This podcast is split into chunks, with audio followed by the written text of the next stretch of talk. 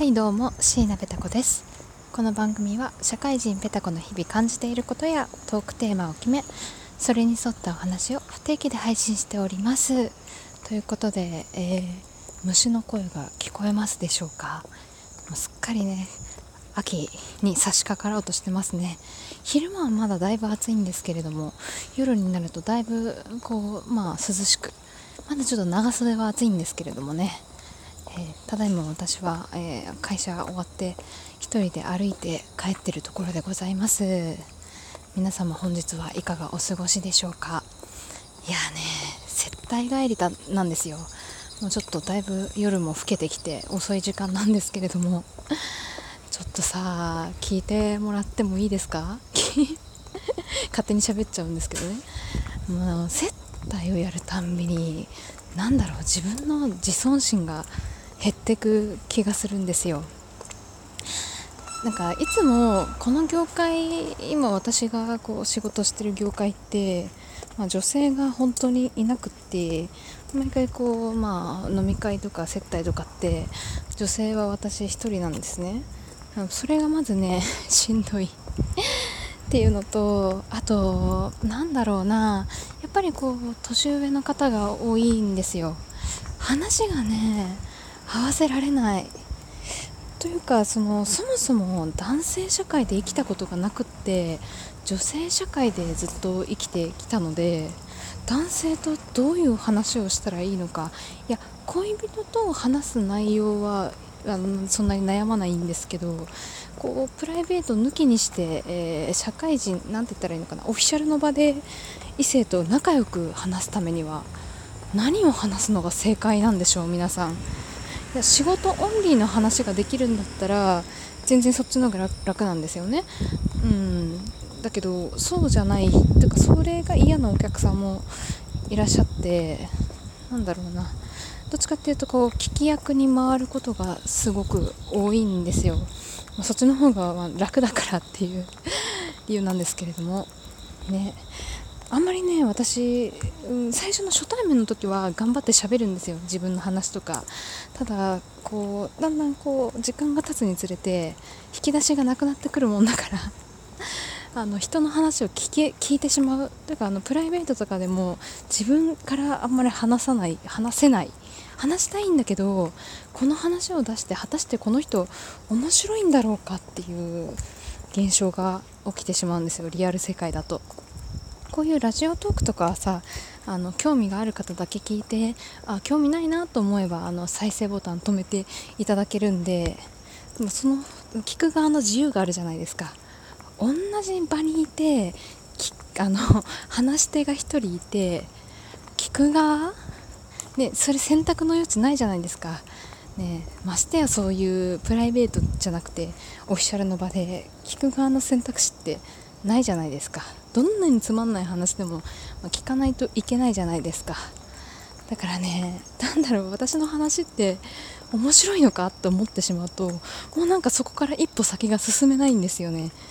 で毎回こう 接待帰りって本当にへこまされて帰るんですよね。今日ももう本当何の話したら正解だったんだろうって。あんまり私が話題振っても盛り上がらんかったし。だいぶちょっとね心に来てだから毎回心に来てるんですよね。あのまあ先輩方と比べてそんなに接待がね多い方でもなければお酒が全く飲めないんで私だけシラフってこともあって。でシラフでまあいいことは幹事をやってもお金の勘定がしっかりできるってこと。シラフで悪いことが、えー、その場で のノリに合わせなきゃいけないことと、まあ、酔ってると口も軽くなるじゃないですか。本音がポロポロポロポロ出るんですね。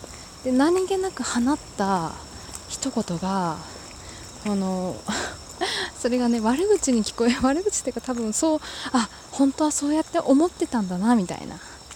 ペタコさんって意外となんだろう抜けてるところとかだらしないとこあるんですね的なことを、まあ、だらしないと言われなかったですけどね。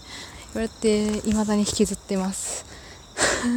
そうなんですよ。あの秀でた才能があるわけでもなしに普通のただの一般一般女子。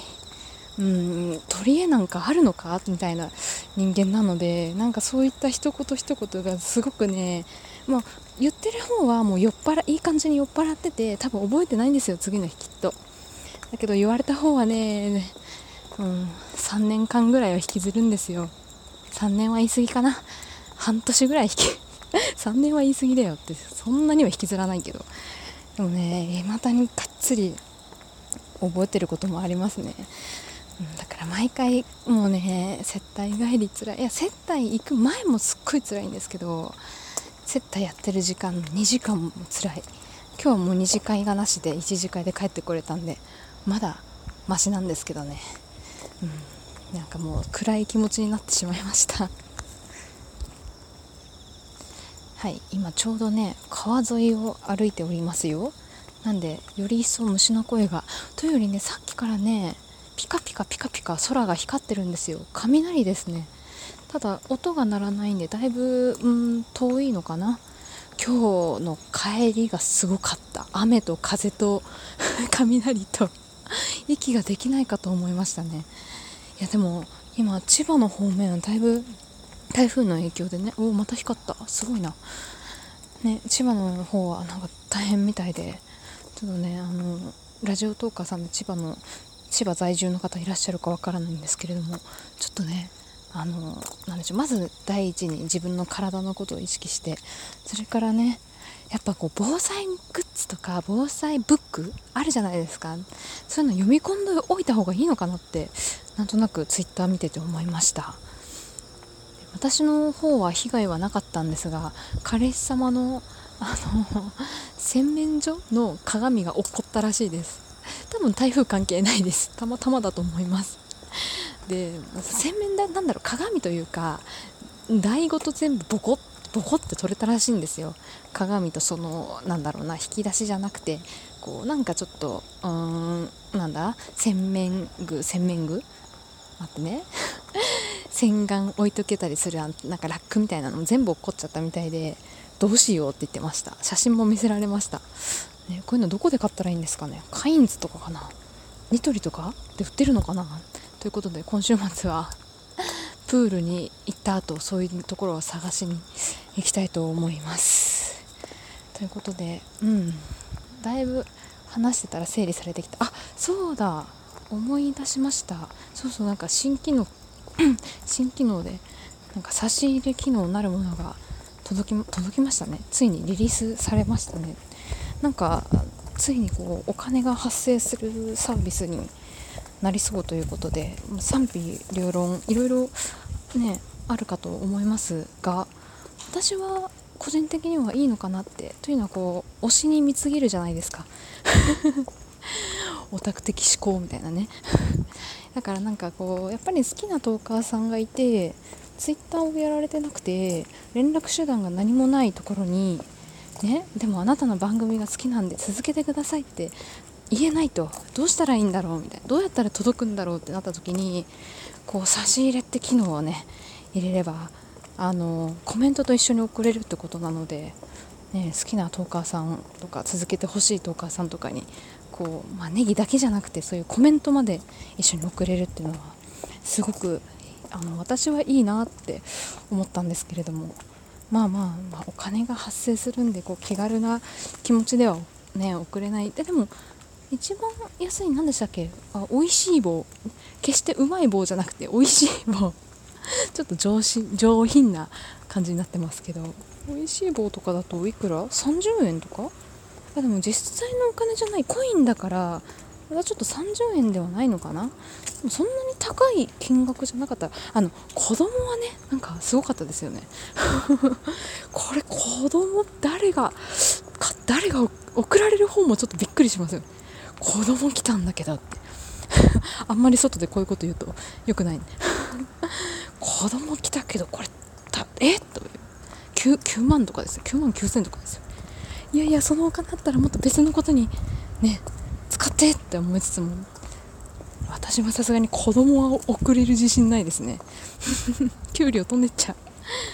ということでまああでもあれですね。ツイッターとかやってる方はツイッターでコメントもできるし、ま無理に差し入れする必要もないのかなというかまあ本当に推したい人に送ればいいのかなっていう感じです。私はどなたに送ろうかなということで以上。